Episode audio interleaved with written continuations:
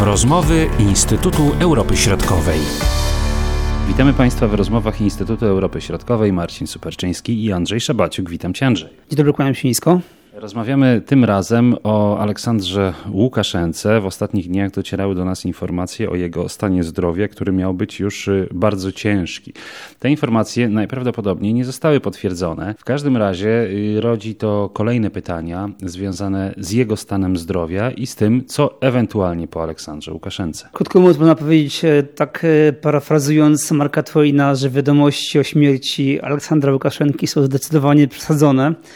No widzimy oczywiście, że to jest trudny okres dla e, Aleksandra Łukaszenki, bo częste spotkania z Władimirem Putinem na pewno nie należą do, do przyjemnych.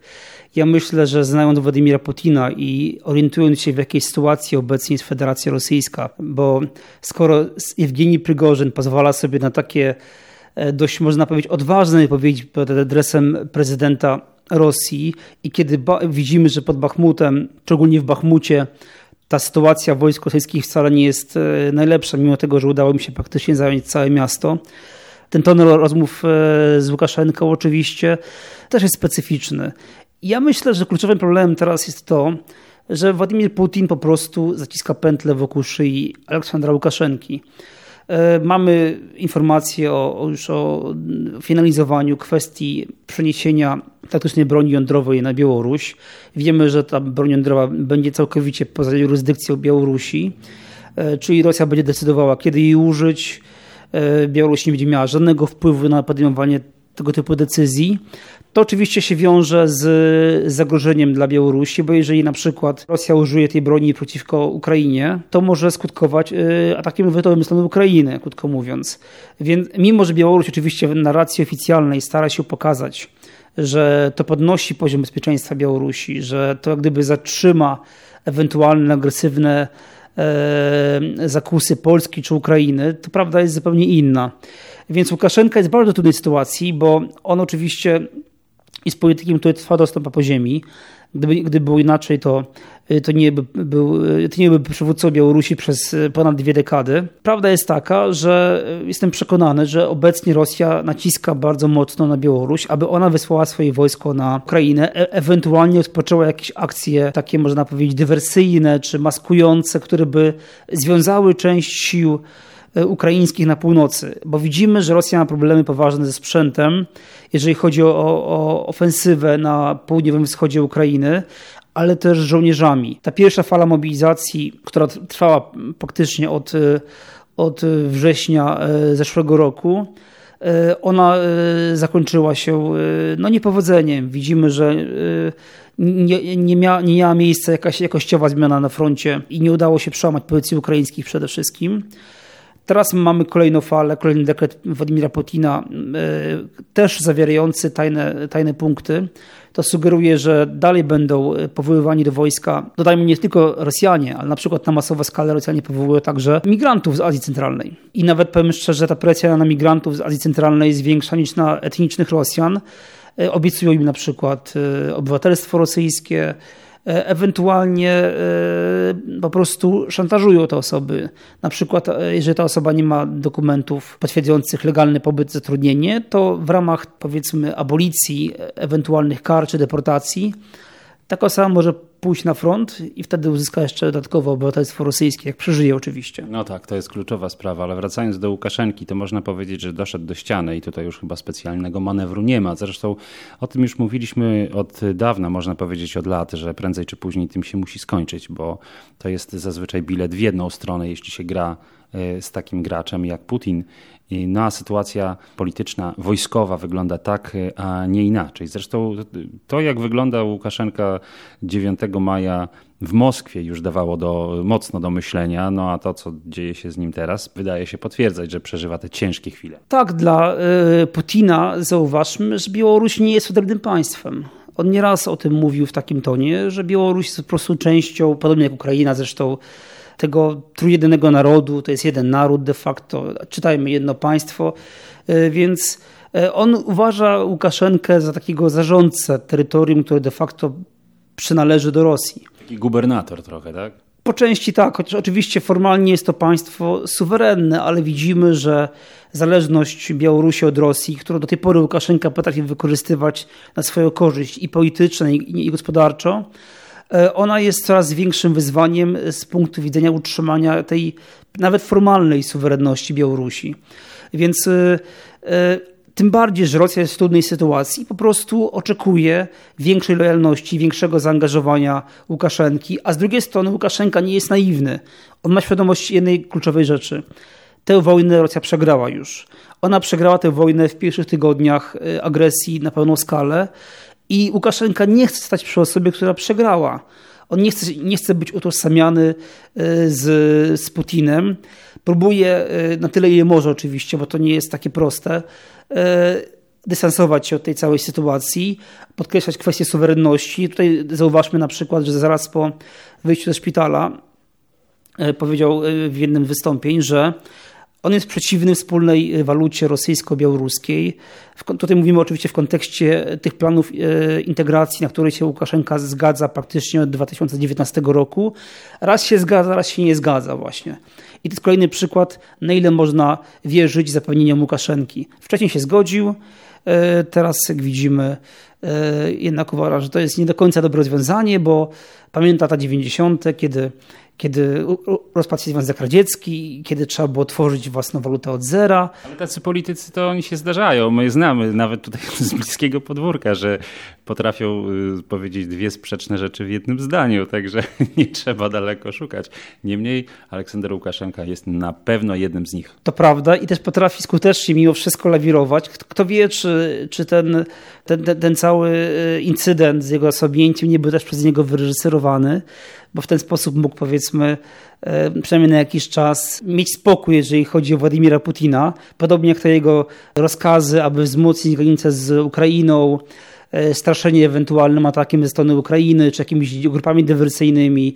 Dalej kwestia e, wzmocnienia kontroli na granicy białorusko-rosyjskiej. Też argumentem ma być to, że grupy dywersyjne z Ukrainy mogą przez Rosję przedostawać się na Białoruś. Te różne jego dziwne działania, które obserwujemy już od wielu, wielu lat, one są tak naprawdę, jakby je rozpatrywać jako pojedyncze działania, irracjonalne, ale jak spojrzymy na pewną całość, to widzimy, że cel jest prosty. Łukaszenka chce się utrzymać u władzy, chce dalej e, manewrować e, i unikać tej presji strony Federacji Rosyjskiej na ile może. E, I póki co to mu się udaje. On, on, on po prostu chce zdobyć czas, bo ma świadomość tego, że Rosja nie jest w stanie tak naprawdę na dłuższą metę prowadzić w taki sposób wojnę. Obecnie front stoi. E, Rosjanie nie mogą się pochwalić poza zdobyciem Bachmutu żadnym takim prawdziwym sukcesem, jeżeli w ogóle samo zdobycie Bachmutu możemy uznać za sukces przede wszystkim. No i też te drony, które nadleciały nad Moskwę, robią swoje.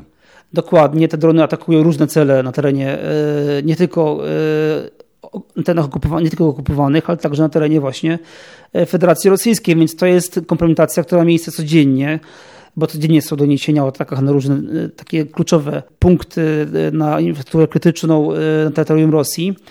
I ja myślę, że Łukaszenka obserwuje to wszystko, ma dobre rozdanie i wie, co się dzieje na zapleczu Władimira Putina i czeka, czeka aż po prostu na, na, nastąpi jakiś przełom, czy ewentualnie jakieś rozmowy pokojowe, ewentualnie kontrofensywa ukraińska. Ja myślę, że Putinowi też zależy na tym, aby Białoruś się mocniej włączyła przed ewentualną kontrofensywą ukraińską, bo to jest kluczowe. Czy to będą działania polegające na wysłaniu wojska białoruskiego na Ukrainę, czy jakieś działania maskująco-dywersyjno-dezinformacyjne, które skłonią Ukraińców do wysłania części wojska na, na, na północ to nie ma znaczenia, ale chodzi o to, żeby osłabić ten potencjalny impet kontrofensywy ukraińskiej i Białoruś jest idealnym takim, można powiedzieć, miejscem, gdzie można tego typu działania prowadzić. Bo już dodajmy, że nawet wywiad amerykański nieraz podnosił, że różnego rodzaju działania właśnie tego typu Rosja prowadziła, aby skłonić Ukrainę do wysłania części wojska na północ, żeby zabezpieczała te tereny północne. To między innymi informacje o ewentualnym ataku na Lwów, czy odcięciu tego zachodniego korytarza, który, który napływa pomoc na Ukrainę. One były niejednokrotnie podnoszone przez i, i Łukaszenkę, i przez władze rosyjskie. E, ale wiele wskazuje na to, że to był blef, którego celem właśnie było to, co mówiliśmy przed chwilą. Ta nerwowość Putina wynika przede wszystkim z tych obaw związanych z kontrofensywą, moim zdaniem. Porozmawiamy jeszcze przez chwilę o społeczeństwie białoruskim, bo tak jak pamiętamy, sprzed jakiegoś już czasu przecież te protesty wielotysięczne po sfałszowanych wyborach przez Łukaszenkę, kolejnych zresztą, no ale tym razem społeczeństwo wyraziło masowo swój protest, no to jak ono się ustosunkowuje do tego, co się dzieje na Białorusi, do Aleksandra Łukaszenki, do tej całej sytuacji, tego praktycznie mm, wchłonięcia już prawie Białorusi przez Rosję? Ja myślę, że tutaj, jeżeli chodzi o, o tą e, populację, o tą ludność, społeczeństwo, które żyje na terenie Białorusi obecnie, ono jest terroryzowane, bo dodajmy, że ten terror trwa, trwa cały czas. To nie jest tak, że on się skończył że Białoruś ma teraz inne problemy, że koncentruje się na wojnie, na, na walce o, suwerenno, o suwerenność i tak. Problemem jest to, że y, te represje trwają właśnie, jak już powiedziałem, cały czas i, i, i Białorusini są po prostu zastraszeni. Oni nie widzą tutaj szans, żeby w najbliższym czasie nastąpiła jakaś zmiana polityczna. Trudno powiedzieć dokładnie, jaki, jaki jest poziom osób, które popierają zbliżenie z Rosją, bo te badania, które były prowadzone, one nie są do końca miarodajne czy wiarygodne. Ja uważam, że Kluczowym problemem jest to, co Rosja może zaoferować Białorusi, bo na Białorusi społeczeństwo jest właśnie tego typu, w części oczywiście. Mówię o tym starszym pokoleniu. Czyli krótko mówiąc, dla nich jest kluczowe to, żeby nie było wojny, żeby była w miarę stabilna sytuacja gospodarcza i polityczna, e, żeby emerytury czy wypłaty wpływały na czas e, i to jest kluczowe, bo oni pamiętają ten okres lat 90., o czym niejednokrotnie mówiliśmy, tej niestabilności i tak dalej. Ale pojawia się takie pytanie, czy Rosja jest dla Białorusi takim partnerem, który może coś zaoferować poza bazami wojskowymi, poza tak zwaną integracją, która de facto oznacza wchłonięcie stopniowe Białorusi, czy to gwarantuje zwykłemu Białorusinowi lepsze życie, bo jednak Białorusini w dużej mierze też mają doświadczenia z wyjazdów do pracy na studia na zachód, do Polski przede wszystkim, na Litwę i mogę porównać propagandę białoruską, rosyjską na temat tego, jak się żyje na zachodzie i realnie, jak się żyje ludziom na zachodzie. I ja myślę, że to jest też doświadczenie, które wpływa na postawę dużej części społeczeństwa wobec Rosji, bo nawet jeżeli powiedzmy dana osoba nie była w Polsce na, na e, jakichś pracach zarobkowych, to kogoś z rodziny ma, kto był. I on mówi wprost, było tak, tak i tak, zarobiłem tyle i tyle, żyło się tak i tak. Więc e, tej propagandzie coraz trudniej jest operować, dlatego widzimy, że Białoruś bardzo mocno walczy z kartą Polaka i z różnymi tego typu e, dokumentami, które pozwalają obywatelom Białorusi w sposób uproszczony wjeżdżać na zachód. I tutaj takim elementem, który też jest e, charakterystyczny, będzie ustawa o obywatelstwie, która wchodzi 10 czerwca tego roku ona bardzo mocno uderzy w osoby posiadające kartę Polaka między innymi, ale nawet takie osoby, które studiowały w Polsce, które nawet miały legitymacje szkolne czy studenckie, jakiekolwiek dokumenty, które e, dawały przywileje za granicą, e, e, pozwolenie na pobyt na stałe w danym państwie itd. Tak takie osoby będą po prostu dyskryminowane przez aparat państwowy, będzie utrudniany im dostęp do pracy w wszelkich państwowych instytucjach, strukturach, będą praktycznie e, odcięte od możliwości kandydowania w jakichkolwiek wyborach e, na Białorusi. Więc to pokazuje, że Białoruś obawia się bardzo tych osób, które mają kontakt z Zachodem. Wracamy do czasów sowieckich, można powiedzieć, gdzie te osoby, które nawet trafiły do niewoli, i, ale miały to nieszczęście, że gdzieś wylądowały na Zachodzie, w obozach jenieckich na przykład, Potem po powrocie do ZSRR często były zsyłane na wschód, jako, traktowane jako osoby skrajnie niebezpieczne i wrogie systemowi.